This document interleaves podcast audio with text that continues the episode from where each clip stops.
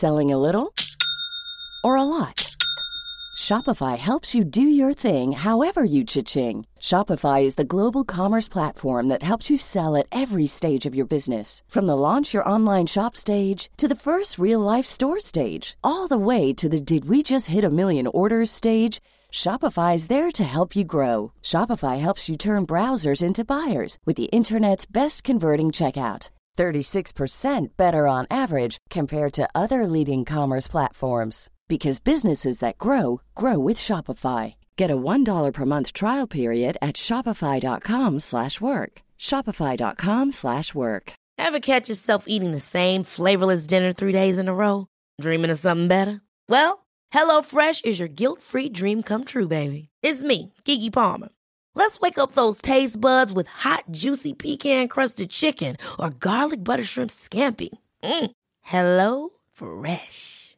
Stop dreaming of all the delicious possibilities and dig in at HelloFresh.com. Let's get this dinner party started. Cool fact a crocodile can't stick out its tongue. Also, you can get health insurance for a month or just under a year in some states. United Healthcare short term insurance plans, underwritten by Golden Rule Insurance Company, offer flexible, budget friendly coverage for you. Learn more at uh1.com.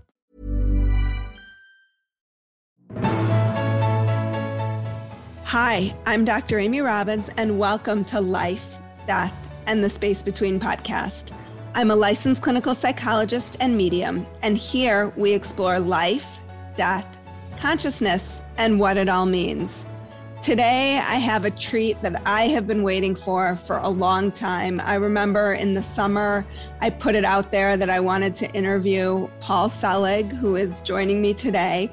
And I didn't know how I was going to make that happen. And how it happened was I um, got connected with Paul's agent and uh, on a different book and we started talking and she said that she represented paul as well and i was like i would love to have him on. So today i have on paul selig. He paul was born in new york city and attended new york university where he received his master's degree from yale but a spiritual experience in 1987 left him clairvoyant Paul is considered one of the foremost contributors in the field of channel, channeled literature working today. He has channeled numerous books, including Beyond the Known, Realization, Alchemy, and the Mastery Trilogy, published by Tarcher, Penguin, and St. Martin Press. He offers channeled workshops internationally and serves on the faculty at Esalen Institute. Also, a noted playwright and educator, Paul served on the faculty of NYU for 25 years and directed the MFA in creative writing programs at Goddard College. So, and his book, The Kingdom, is the last of the Mastery trilogy, correct? Mm-hmm. Okay, welcome, Paul. Mm-hmm. Thanks, nice to be here. I think that's the Kingdom is the last of the Beyond the Known trilogy. The Mastery trilogy Okay. was trilogy even before that. There's Okay, now I three flipped because because Uh-huh. the Mastery is one of these three, or the Mastery Mastery, trilogy. There's the the Book of Mastery is the Right. first book in the Mastery trilogy. Okay. And this is part of the Beyond the Known trilogy, which was the trilogy that came after that. Okay, okay, because I listened to the Mastery, Uh-huh. Book of Mastery as well. So, Uh-huh. uh, hi, everybody. I just wanted to thank those of you who are supporting the show via Patreon. I literally could not do this without you. It means so much to me to have any sort of support for the show, but really the financial support is super helpful to me right now. I'm an independent podcaster. This is all being funded by me. So anything you can do to help that, if you love listening to the show, if you love the content I'm creating, if you love the guests that I'm having on, please support the show. I have amazing, amazing guests continuing to come on the show. I'm so excited. I've grown the most month over month in the past three months, and that is because of all of you sharing the podcast, telling people about it. So thank you so much. Uh, we had our second quarterly Ask Amy Anything in March. So that was for Patreon supporters only. And the topics were really heavy this time, but wonderful and necessary to talk about. And we talked about everything that's going on in the world, both from a spiritual and psychological perspective. And together we tried to make meaning of all of this. So our next Ask Amy Anything will be in June. So if you are not a supporter of the show, you can go to patreon.com backslash Dr. Amy Robbins and support me and the show. And again, it helps so, so much. And if you could also take just a minute to share the show with your friends and family and anybody you think would love it, you can do that anywhere you get your podcast. Just click on share this link or copy this link. Uh, and send it to, I don't know, three, four, five, ten people who you think would love the show. So you can also follow me on Instagram at Dr. Amy Robbins. You can watch me on YouTube and subscribe to my YouTube channel. And you can sign up for my newsletter on my website. Again, all of these things are great ways to help. You can also rate and review the podcast. Anything you can do to support the show, I am so, so grateful. The growth I know is going to help me in some way. I'm not exactly sure how yet, but I know it will. And uh, thank you all for listening. And here's this week's episode. Um, so, so tell me about. Let's start with the spirit, spiritual experience that left you um, woke, for lack of a better term. It didn't leave me woke. It left me confused. Um, you know, I was raised some sort of an atheist um, in New York City. I had a rock and roll youth. Um, when I was 25, um, I began to look for something more out of sheer necessity, not because I thought it would be nice to get spiritual. Um, and I ended up quitting drinking and finding myself on a spiritual path that I had not anticipated. And there was this thing happening in 1987, which is when I was 25 years old, that people were saying was going to wake people up. I heard it was the harmonic convergence and people were going to wake up. And I thought, well, if there is a God or something like a God, and I was starting to think maybe there was, um, and you asked to be woken up, why would it want to say no? So I went up to the roof of my building and I asked and tried to teach myself how to meditate. Um, and somebody had given me a, a mantra and somebody had given me a crystal, and I thought you needed all the props to wake up, but I I ended up having an experience of energy moving through my body. That's the only way I can describe it. For all I know, I was hyperventilating. I don't know what happened up there. But it's people later said it sounded like a spontaneous Kundalini awakening. I may never know. You know, it doesn't really even matter to me anymore. Mm-hmm. But um, but it was quite palpable and quite physical. And then I started seeing little lights around people. You know, shortly thereafter. And so you know, I was opening up and I didn't really know what to make of it. And that was the beginning of a passage that has gone on for, you know, over 30, 35 years now. Um, I'm now 60, so it's been some time. And my abilities developed over the years. I didn't open up a box and suddenly I was a full blown channeler. You know, I didn't even believe in channeling, and I, I still have some resistance to what what some of what's out there that may be called channeling. Um, and I may never understand how it works, truthfully. Um, but that was the beginning. And it was important to me, given my background, because I wasn't, I wasn't an easy sell. You know, I was a bit of a skeptic, and I think I needed something that was sort of so, so tangible to give me some, some ballast, some support on the journey that I was clearly heading on without even quite understanding what was happening to me.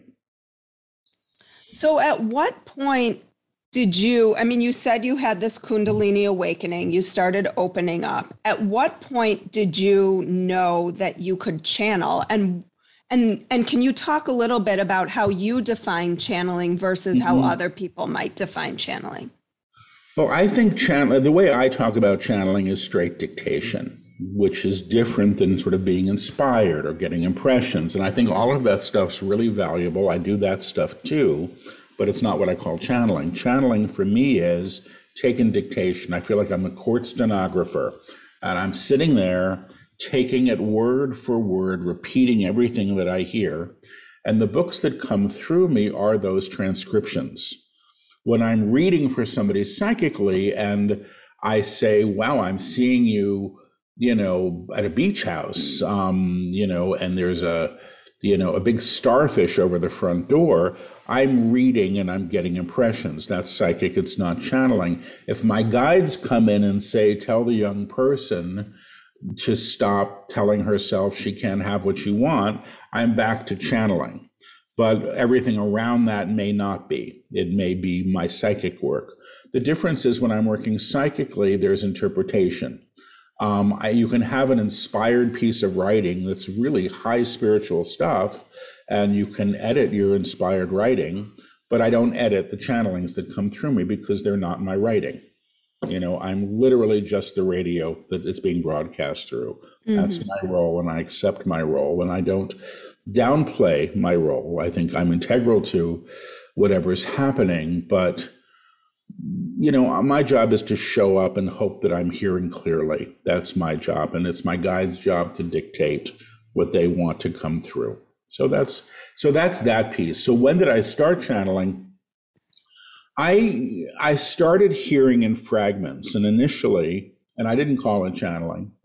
Um, I studied a form of energy healing um, it was the early 90s. It was the height of the AIDS epidemic. Everybody I know was dead or dying. And um, I ended up volunteering at a little center that had been pop up, alternative healing center um, in lower Manhattan. Somebody asked me after I studied if I would volunteer, and I figured I'd better say yes, so I did. And when I had my hands on people's bodies, I started to hear things for them. So if I had my hand on your chest and I heard the name Agnes, and I don't know an Agnes, and I say, Who's Agnes? And you go, Oh my God, that was my aunt who beat the crap out of me, or Oh my God, that was my first grade teacher, Mrs. Agnes, whatever. And as I would get conf- confirmation from the people that I was working with, because all this energy would move once we nailed the issue, and that would come to me clairaudiently. Um, I began to trust it more. And I had a little group that met in my apartment and I was just planning on doing energy work and the stuff that I had been taught. And the very first session, I began to hear things for the group. Um, and as I began doing that and became consistent for showing up, I had a group that met in my apartment for eight, about 18 years. Sometimes three people, sometimes 10 people. People put 10 bucks in a basket. I was not looking to be known for this or make a living from it. I was a college teacher and I liked that work. And I was comfortable in my life. When I quit smoking, which was only in 2008, and I've been a very heavy smoker, the guides began lecturing through me. And basically, I just took the stopper off of the drain, all the dirty water, all that mucky energy just yeah. cleared out. And all of a sudden, I was far more available and receptive than I knew that I could be. Everything really changed then. And the books started coming shortly thereafter and haven't stopped. There's now 10 books in about 11, 12 years. So it's a lot, and they've been working fast. So when you you talk about they or your guides, mm-hmm. yeah, uh, what are you referring to? Is it a collective? Is yeah. do you know what dimension they're from? They don't talk about dimensions. I mean, they say Christ consciousness is at least that's the level that we meet at, because that's the, the place where we can meet for this to happen. So what does um, that mean? And are you a religious person or were you no, before? Not at all. No, okay. No, no. My father was a German Jew and you know, a good chunk of my family was exterminated, you know, in World War II. And my mother, you know, God bless her, she's still with it. She had been religious when she was young, and I didn't find out till a few years ago that she, you know, had a very bad experience with a minister and became an atheist herself at 18. So, you know, I was raised really believing that religion was for stupid people. Um, that was just what I thought. And I had a weird year in a parochial school, and I was only sent there because it was affordable. And, you know, and that was it. And I thought that was interesting. I liked the nuns, they were kind of trippy, but I didn't take anything from it spiritually. So I was pretty much an open, I didn't have a lot of baggage the guides the only reason the guides are called the guides is because an ex of mine when he found out that i could do this this is back when i was in my 40s used to say ask the guides this ask the guides that. Suddenly you know they that's why they call the guides. The guides could care less. They come as a collective. They're teachers. The the name that they've given themselves or announced themselves as when asked, is the name Melchizedek, which is an old name, a high name, it's a priesthood. Um, and I'm less comfortable with names than you might think. I think there's a challenge in spiritual circles and new age circles where people say, well, my guide is higher. There's all this crap. It's spiritual materialism. Finally, it's the quality and the truth of the information I think that's being received. Mm. You know, I've heard about people saying they're channeling, you know, the Divine Mother and spewing bile about people. And I can't imagine that that's a high teaching. So, you know, people can say what they want. Finally, I think it's the truth of the message that needs to be really honored. Mm-hmm. And you can mm-hmm. tell usually, I think, when mm-hmm. when you hear, you know, anybody that's teaching fear or, you know, supporting separation is probably not working with something very high. They may be tuned into something, you know, but mm-hmm. you know, like I said, you know, my grandma's been dead a while. She was married about four times she's probably not who I want to go to for relationship information on the other side, although she may want to be, give me her advice. It's probably not going to be what I want to listen to. Maybe she's got a new perspective on it all. She may, you know, it's very possible. But, you know, I'd rather go to the higher if I can. So, this Christ consciousness, can you describe what that is? Because I was reading through your book again last night, mm-hmm. really trying to pay attention to my body mm-hmm. um, and how I was feeling. And it, uh-huh. did, I don't know if I was making this up in my head, but it did feel like there was like a tingling. Yeah. That I was experiencing as I was rereading through it. And again, maybe it was because I was just more aware of of that at this mm-hmm. time. Um, the guide said in the very first book, which was called I Am the Word, which was published in 2010 and channeled in 2009. They said the books are energetic transmissions that work directly on the reader. They say these are books that are experienced more so than read. They say the words on the page provide an intellectual construct to comprehend what's delivered to you, but that the real book is the energy that is transmitted to the reader through the experience of it. The guides are working with their students, and the re- and you know, and they said this in the first book, and you know, nobody knew who I was at the first, you know, there was no publicist, there was no nothing. I assumed nobody would read it. And the reviews started coming in on Amazon after the first book, and people started writing in and saying, I'm reading this book and my body is tingling. I'm reading this book and I'm seeing auras. You know, all that's there was has always been phenomena attached to the books. And I like that. And when I work publicly, you know, either it's in a live stream situation or now that I'm back to doing live events, you know, the guides come through and they bring the energy through and everybody feels it and it's a tinkling. Sometimes it's like, you know, a wave of energy filling the room up. It's quite quite wonderful. Mm-hmm. So I don't think that you're wrong. Um, that's how they work, and um, I feel it when I'm channeling.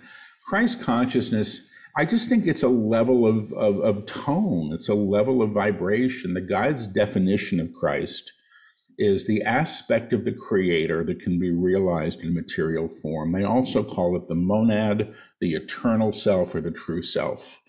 It's the, the, the, the, the fire in the heart that seeks to illumine the whole being and, the, and the inclusive of consciousness. Mm-hmm. So it's a level of alignment. The guides say, the guides talk about, they call it the upper room, and they say it's the level of consciousness.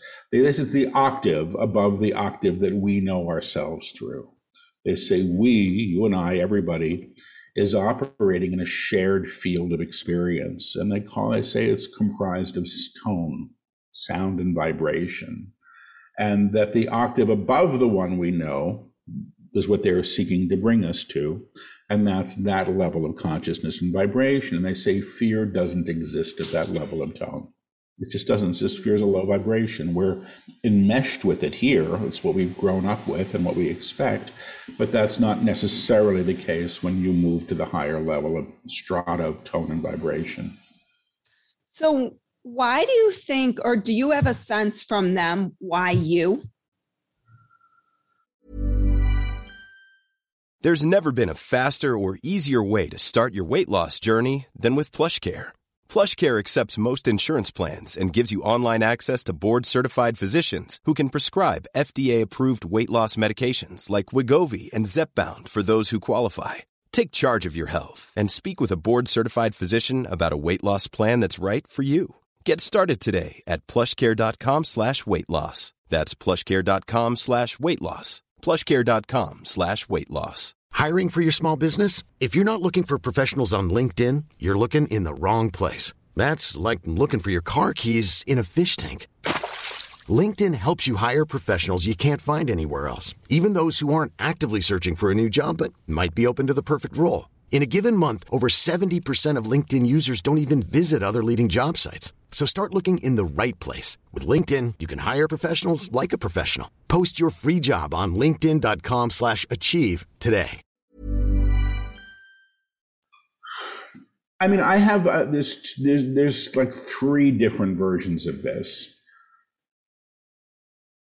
When I was in my early 30s, I had a couple of experiences that left me kind of knowing that there was more, really knowing it was an experience of consciousness, Christ consciousness, for lack of a better word, that I couldn't believe. And they were brief. I think one of them lasted three days. But it came at a time when I was very, un- I had been very unhappy and I was terribly poor. And I remember having about 45 cents to my name, and this is living in New York City, which is not an easy place to be that poor in. No.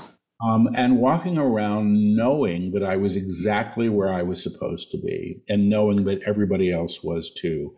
And that came after a period of tremendous pain. And then all of a sudden it was like, boom, it was gone. And there was this peace that was astonishing, and I never forgot it. And so years later, I was studying with this teacher of healing who's no longer with us. Um, and she said to everybody in the class, okay, everybody, I'm going to give you a prayer. Write this one down. You're going to get it. Be very, very careful how you phrase it because, you know. And at the time, I just wanted to go all the way with whatever this stuff was. And that's what I basically asked for. And sometimes I think the books are the requests, the answer to those requests. It's a system of, of, of evolution. So at that level, I think I kind of asked for it. On another level, I think I've probably been doing this for a while. I mean, other lives, and you know, this isn't like the first time. And I have some memory of that, mm-hmm. um, some information about it. Um, and when I was a kid, when I was about five, maybe, no more than six, but I think four or five, I had only one big spiritual experience as a child. It was not a body experience of a being hovering over the bed, and I was floating on the ceiling looking down, and I was being taught. And I remember reporting to my mother about it. And, you know, I think I called it an angel or something, although we didn't believe in those things. But in some ways, I think that, you know, I showed up for this. And when I look back on my life, in some ways, you know, I was being prepared for this work without really understanding that I was. That's all, you know.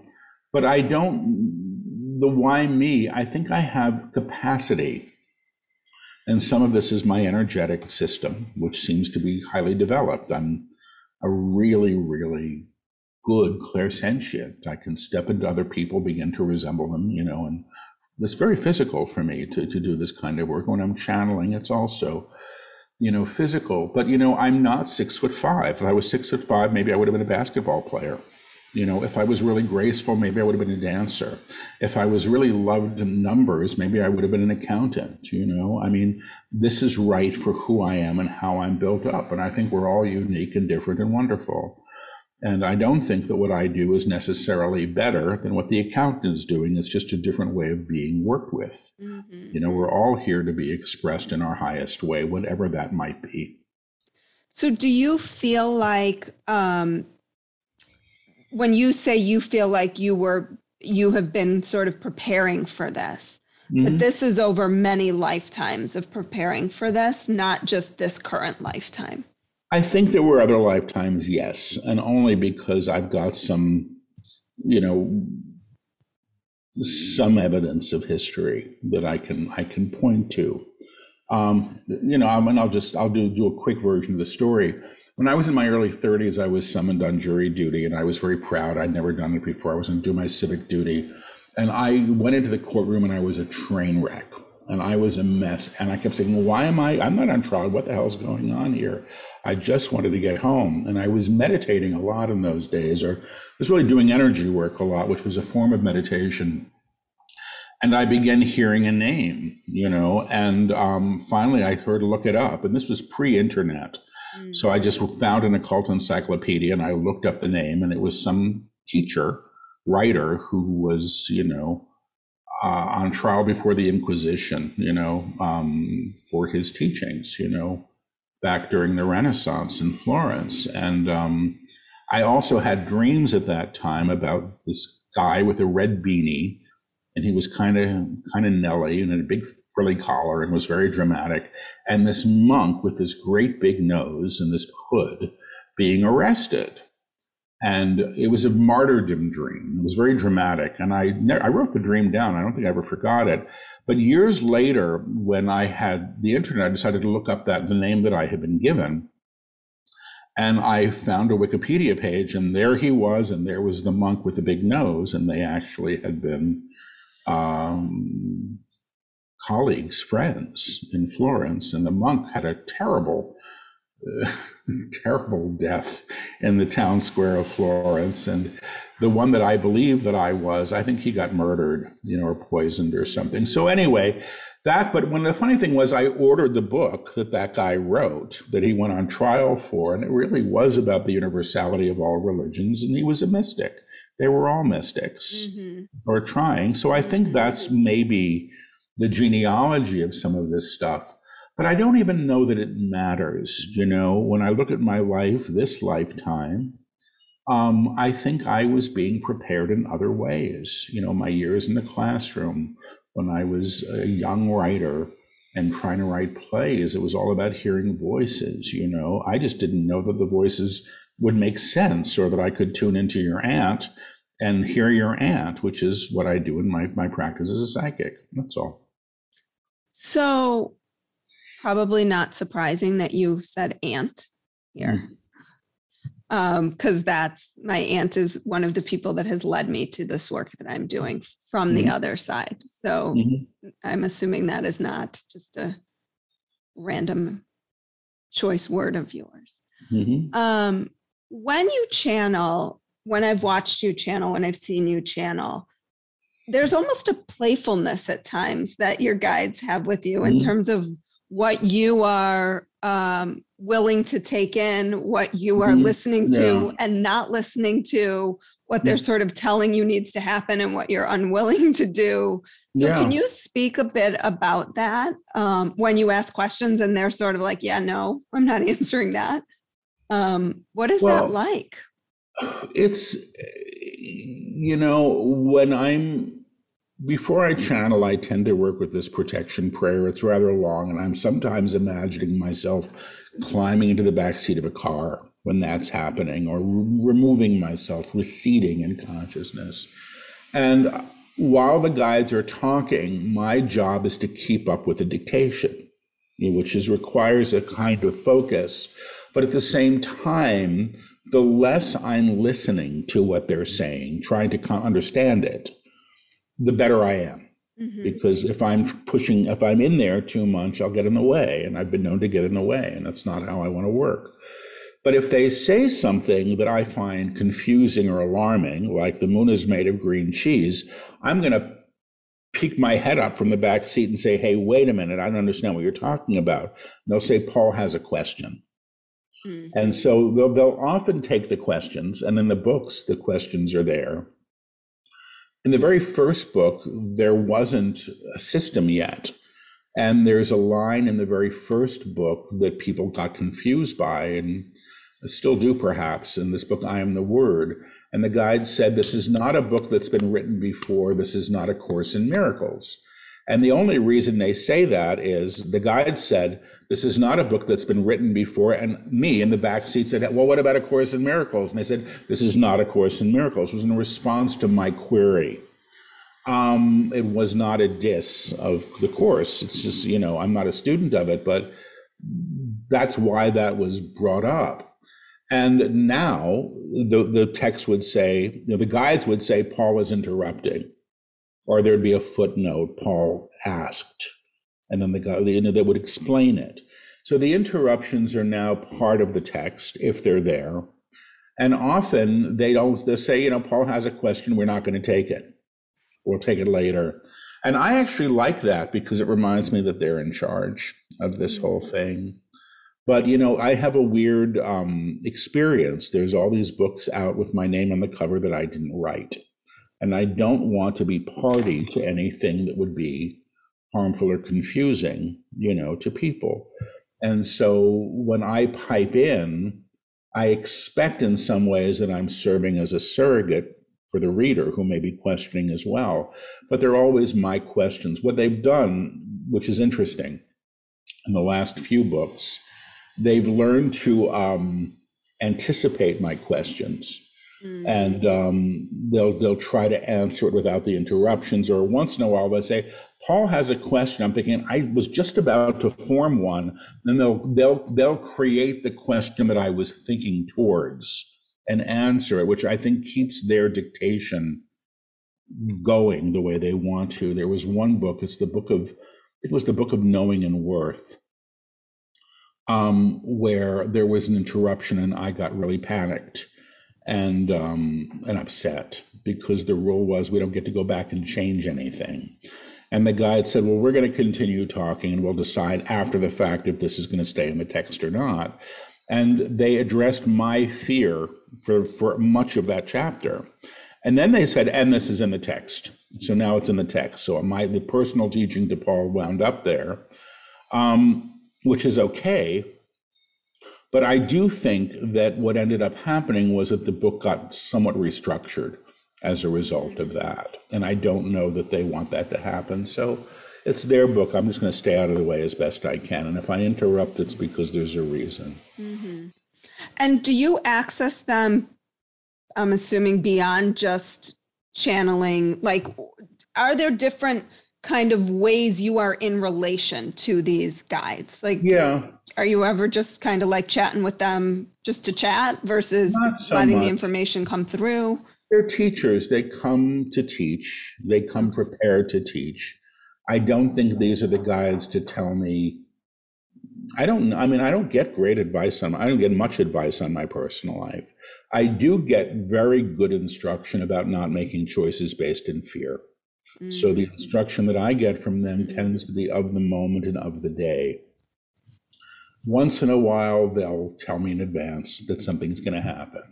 And usually like the day before so that i'm not you know so that i'm prepared I'm not, yeah i'm not you know overly anticipating something.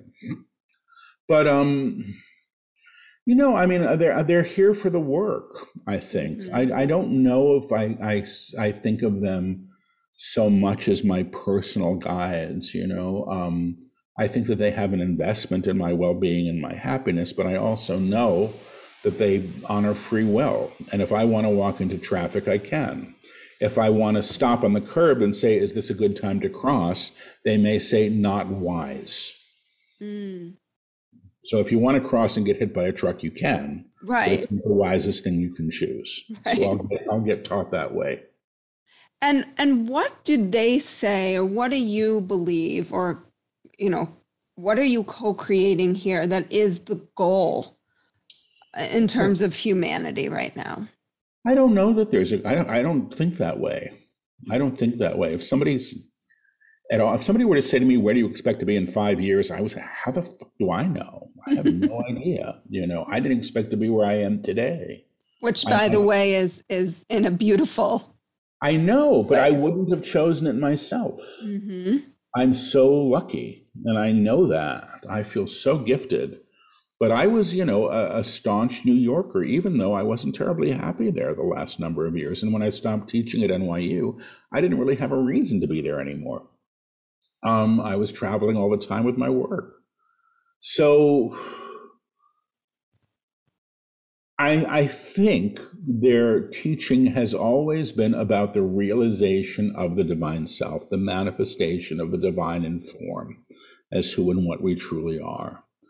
And it's not the first time this has been taught. It's this is, they say they've been teaching this for a long, long, long, long time in different ways in different forms. Yeah, that's what I was going to ask. Through other channelers or through other beings that are more like a Christ or, you know. Yeah, pretty like much. I I don't know about other channelers. They don't talk about that. Um, they say that their teaching, the teaching that they're bringing forth, comes through in different forms and in different cultures in ways that can be heard. You know, I know extraordinarily little about, you know, Hinduism, but I have students of the guide's work that are Hindus, and this makes perfect sense to them mm-hmm. given their, you know, the, the schemata and how things are structured. I don't know the difference between an Atman and a this. I'm learning some because I'm on Maui and, you know, there's a Hanuman community that I, I'm connecting to now, but it's not what I come from. But they say, yeah, they've taught, they've, they've been teaching this a long time, and some of the teachings of, of mastery have been their teachings coming through other mystics or teachers, you know, throughout time. Mm-hmm. Um, that's how I understand it, but that's not where I hang out. You know, I'm just trying to keep up with the, dicta- the dictation about what's next and what, what our job is and what they want to bring through. You know, they're preparing, I suspect, I hope, for the next book because it's due in September. I don't have a title. I don't have any idea of what the next one's going to be. I just assume they're going to be ready and when they start, they're going to dictate the prologue or the introduction say, and this is the new book and it's called such and such. And then they'll be off and running for the next two months because that's about how many weeks of sessions are needed to, for me, just to do the sittings for a book. Are you exhausted by it on a physical yeah, level? I am actually yeah. tired now. And um, you know the book the book dictations take a lot live events more so and even when i do a two hour a day intensive i'm i'm it, it, you know it's not that it's bad it's just it's a very physical experience for me mm-hmm. and the books um you know they the energy that's coming through is intense and the level of focus is intense and you know, all of the books are now done live. So in the last maybe five books, I think, maybe more, were all dictated in front of audiences. You know, and if I have to, during COVID, I had to convene a group, you know, online, um, a Zoom group to, to take the dictation, and some of it was done in public seminars online. Now I'm going back to live events, so I'm assuming that will happen again as well so you know but it's it's worth it. I mean i when i had been a writer in my youth i had the worst writer's block of anybody i've ever known in my life. It was terribly humiliating source of great pain. And now i mean the first book took two and a half weeks. I sat down closed my eyes and they dictated the whole thing. It took longer to type than it did to to dictate. Can they hook me up can they? Well, you know, I don't know. I mean, I'm still surprised. The irony of it's not lost on me.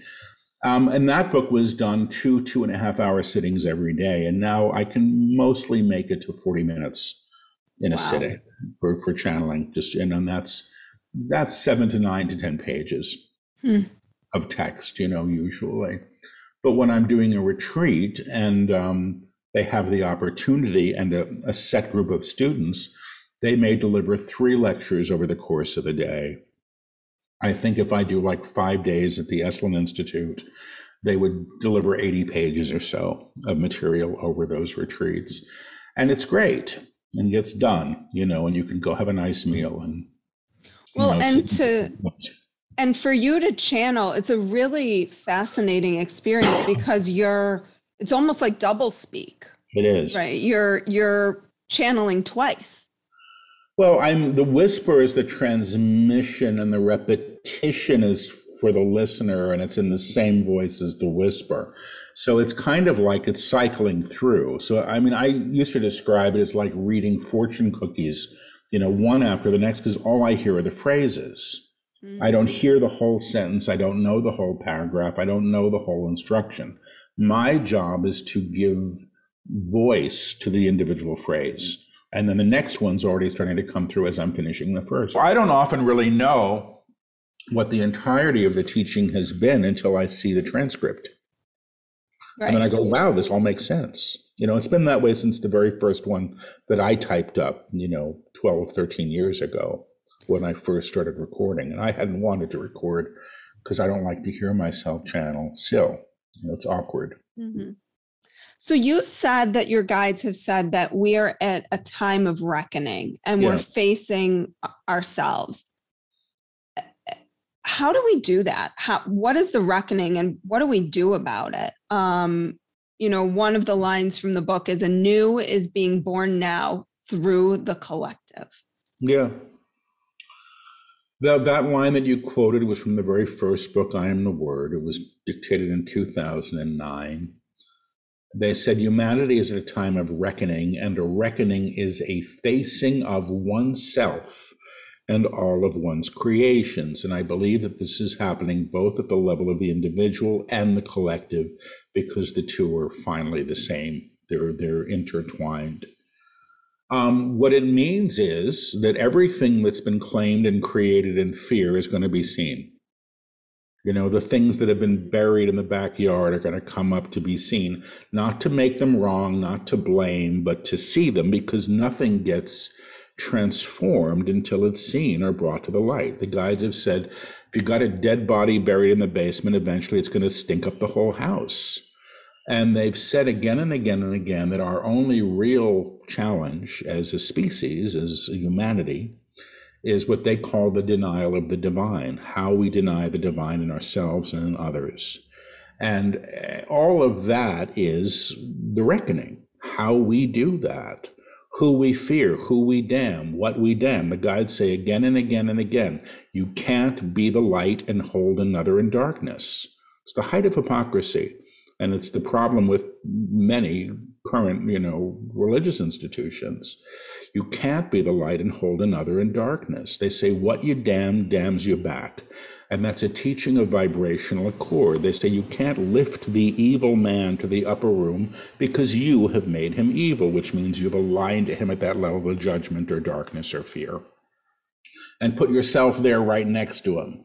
But they also say, what you bless blesses you in return. And they say the blessing is the realization of the presence of the divine upon the thing or the person, you know, because then you're not denying God you know, the evidence may be to deny and to punish and to do all those things, but all we get is more of the same when we do that. So, in some ways, it's a very simple teaching, but it's challenging as hell, you know, because yeah, because we're know, human.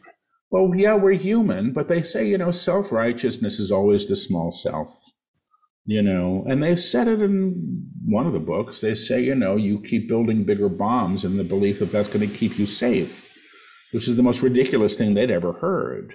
But they say they're meant to go off. Eventually they will unless you stop this.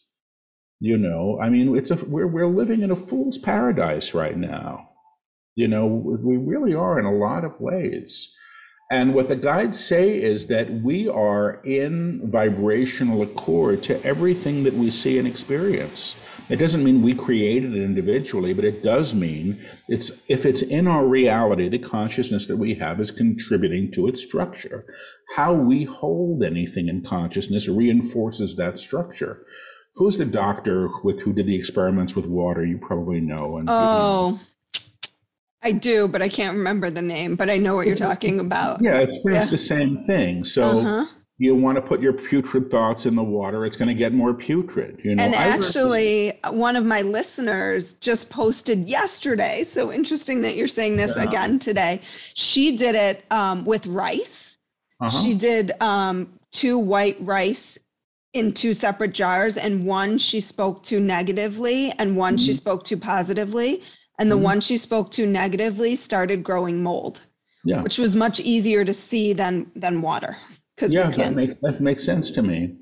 But I think it's the same premise, you know, as what you damn damns you back. It's teachings of vibrational accord.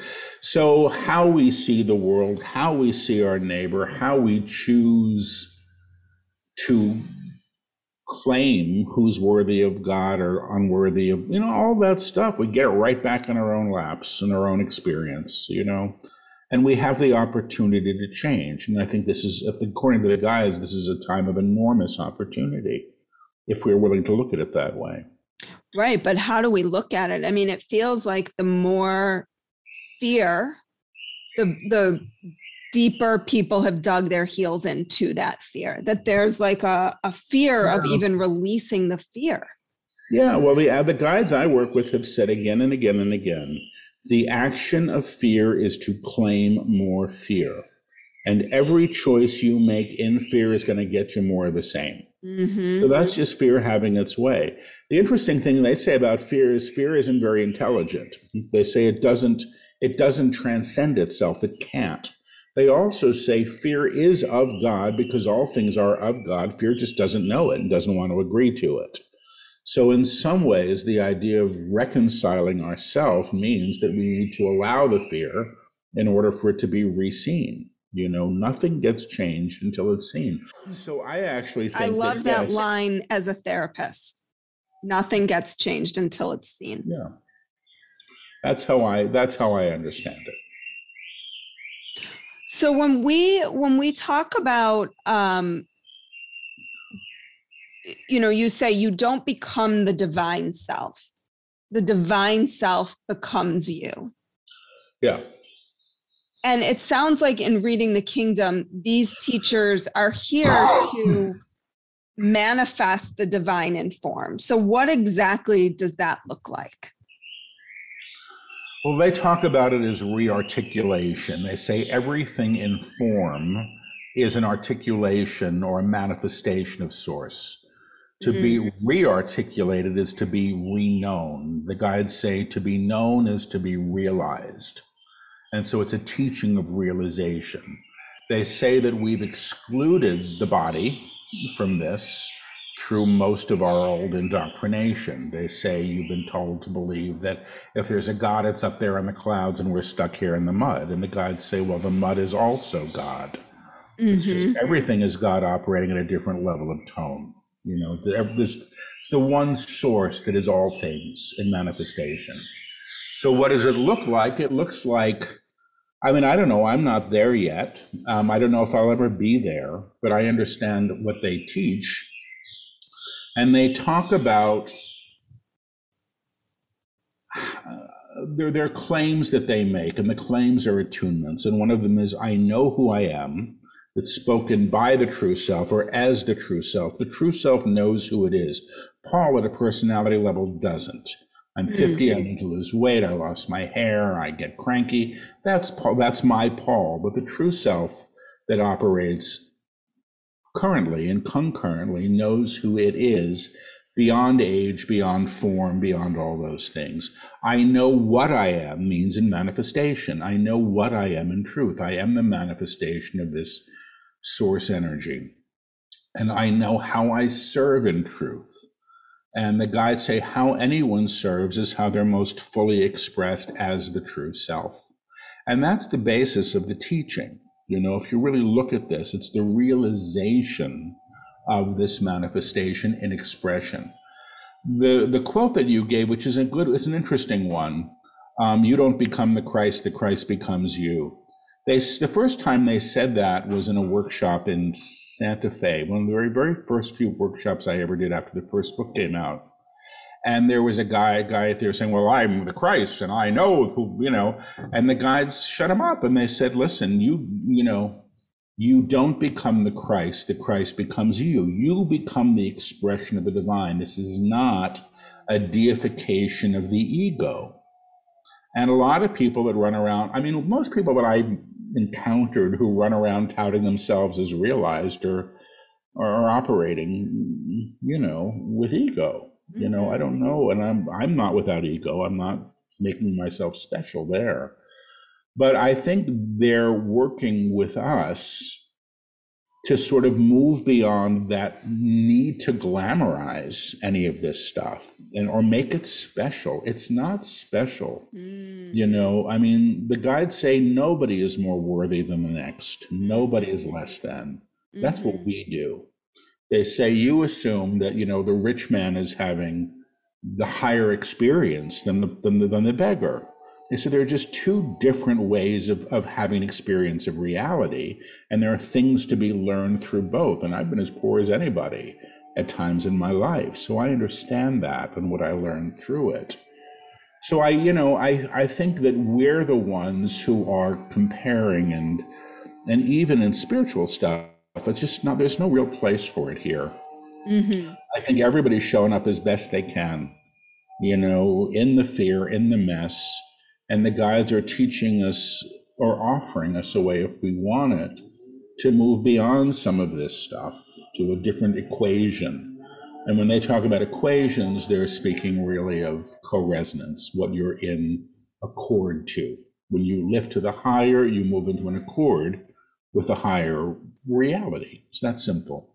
So is the being with the teaching the transformation or is there is there stuff to do from the teaching? Both I think both are true. We're accountable to how we hold anybody and anything. We're accountable to our choices. If I want to go be frightened, I can do it. And I do it often. And maybe I'll learn through it. And maybe I'll learn that it's not going to get me what I want, that it's an old rotten habit if I want to judge somebody, I can do that. It may make me feel better than for five minutes. But the cost of that really is, you know, the separation that it incurs. Because if I, you know, it's what the guide said who you put in darkness or what you put in darkness calls you to that darkness. It's again, you align at that level. You know, if I want to say, look at those terrible people, I'm aligning at the level of terrible, you know. If I'm able to, which is the challenge, yeah, that's what I was receive them from a higher level to see the God within them anyway. I'm an old 12 stepper, you know, and I used to hear, look for the good of the God in everyone. And it's a very simple, simple, simple teaching and a really high one. Look for the good of the God in everybody. Well, I was we were talking I was talking about this the other night at a presentation I gave we were talking about why the 12 step process has to be relegated to an addiction model because if we all sort of lived that 12 step process we might live quite differently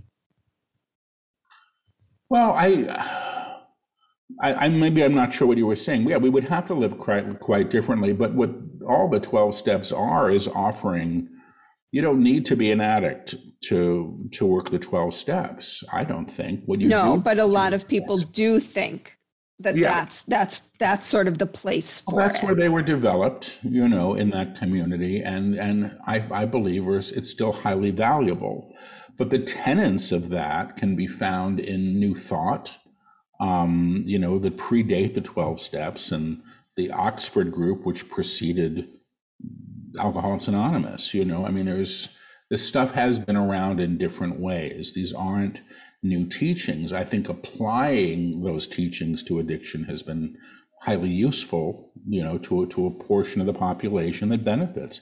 Is it the only way? I don't necessarily. I don't know. You know, mm-hmm. um, but I do know that the simplicity of some of that, which is, you know, I can't, God can, whatever God is to you, and I think I'll let God do it which is surrender or allowance or getting out of the driver's seat long enough to allow grace to come through is useful and helpful. And I got to say, works. Mm-hmm. Works. That's, you know, I wouldn't do it if it didn't work. How would you say you're integrating all the messages that you receive? I guess how do you live that life? You know, how do you how do you live the teachings? It's a good question. I don't know how to answer it. Um, I do my best mm-hmm. not to bring pain to the world. Mm. I do tell the truth. I it's too uncomfortable not to. The guides I work with say there's not a lie that's ever been told that wasn't told in fear, and I believe that, including white lies. And I really do do my best not to make choices in fear. Mm-hmm. And I acknowledge that I'm still learning. So those are all things that are, are very present.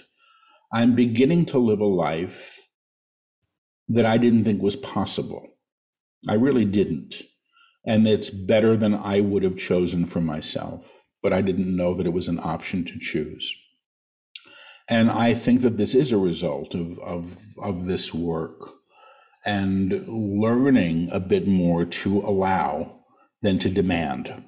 Um, it's not that there are areas in my life that I'm not frustrated with, because there are. And these are still the areas where there's work to be done or things to be understood in a higher way, because my tenacity to try to fix these things isn't necessarily working as I would have them. Mm-hmm. But when I look back at some of my other problems that I thought would never go away, that aren't there anymore, I'm somewhat astounded. Hmm. You know, because I mean, sometimes you think, well, it's always going to be this way. I'm always going to have this fear or this worry or this shame or this problem. And then one day you'll realize you just don't have it anymore. It's not hanging out. Mm-hmm. The button's not there, even if it gets pushed. It's kind of like, what? This is amazing. So I've had enough of that to give me a kind of peace um, and I don't believe that I've arrived, but I do believe that if I can stay in the day as best I can and not worry about the future and not beat myself up about yesterday, I can have a, a real experience of, of what the guides are teaching. Mm. Would you say that the biggest message, if there was one message for the masses that comes through, is that around fear or is there other messages that you feel like are powerful? There's a lot of them, and a lot of them are very simple. The action of fear is to claim more fear. Mm. Who you put in darkness calls you to the darkness. What you damn damns you back. What you bless blesses you.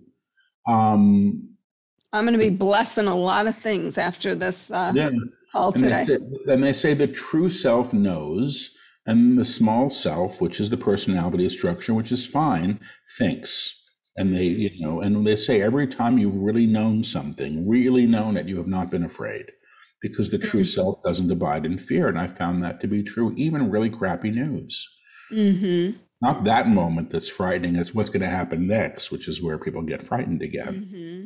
not mm-hmm. that the marriage is over it's oh my god am i always going to be alone or who's going to get the house or all those things do you understand yes yes that is this is so profound if if someone is listening to the work in while they're sleeping or you know popping in earbuds before they go to sleep is that vibration transformative yeah i mean i've i've had i've heard stories from people who've woken up in the middle of the night with their whole body buzzing and they fell asleep with a, with a book on um, you know, and people have talked about medical things happening while in those states as well that were positive to their healing. But you know, I think people have their own experience with this stuff, and I I'm not going to dictate what that should be. People have to find out for themselves. Mm-hmm. Mm-hmm. So, any parting words today from you, the guides, whomever, anything? Oh, no. I mean, I think we, we, we really do have to learn to live the lives that we've been given mm-hmm. and claim the benefit of them, the real mm-hmm. benefit that's already here. But you know, the guides say unless you know, sometimes I'll do readings and I like food, so I get a lot of restaurant imagery and food imagery in my readings. But once in a while, I'll see somebody, I'll see this all you can eat buffet lit up in a dark space, you know, with everything you could want. And there's usually somebody standing off in the shadows holding their plate, not realizing that they're being invited to go serve themselves. They're waiting for the permission to have what they want. And, you know, the guides say it's, you know, the true self knows. So the true self knows what it requires. If we start allowing that, maybe we'll find ourselves having a better experience than we mm. thought we were allowed to. So I'll leave it at that. Okay. Well, Paul, thank you so much. I'm glad we finally were able to make this happen. If people are interested in learning more about you, your work, where can they find you? I hope that you'll come back when the new book is out, oh. whatever that is, and we can talk about that as well. Well, my website is my name. It's Paul Selig, P A U L S E L I G dot com. There's a calendar of events. I'm doing live streams and a, a live stream intensive every month. Most Wednesday nights, I'm doing a, a public channeling. And um, I'm doing live events again. So there are retreats coming up in Maui, on Costa Rica, in Boone, North Carolina, and the Omega Institute in New York. So there's there's stuff to go to if people want to go someplace. That's about it. Great. Well, thank you so much for your time today, Paul, and for and thank you to the guides for their messages and wisdom that they're bringing to humanity because I believe we need it. I don't know now more than ever, but certainly now more than ever in my lifetime. So, thank you. Thank you. Take care now. Bye bye. You too.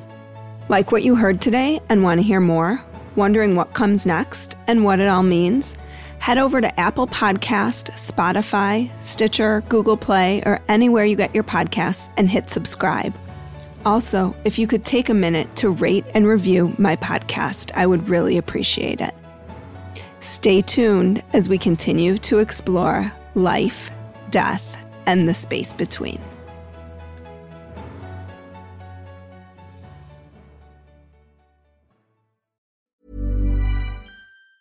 Ever catch yourself eating the same flavorless dinner three days in a row? Dreaming of something better? Well, HelloFresh is your guilt free dream come true, baby. It's me, Keke Palmer. Let's wake up those taste buds with hot, juicy pecan crusted chicken or garlic butter shrimp scampi. Mm. Hello Fresh.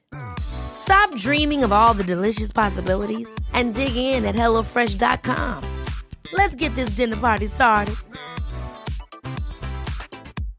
Imagine the softest sheets you've ever felt. Now imagine them getting even softer over time. That's what you'll feel with Boll and Branch's organic cotton sheets. In a recent customer survey, 96% replied that Boll and Branch sheets get softer with every wash. Start getting your best night's sleep in these sheets that get softer and softer for years to come. Try their sheets with a 30-night guarantee. Plus, get 15% off your first order at bollandbranch.com. Code BUTTERY. Exclusions apply. See site for details.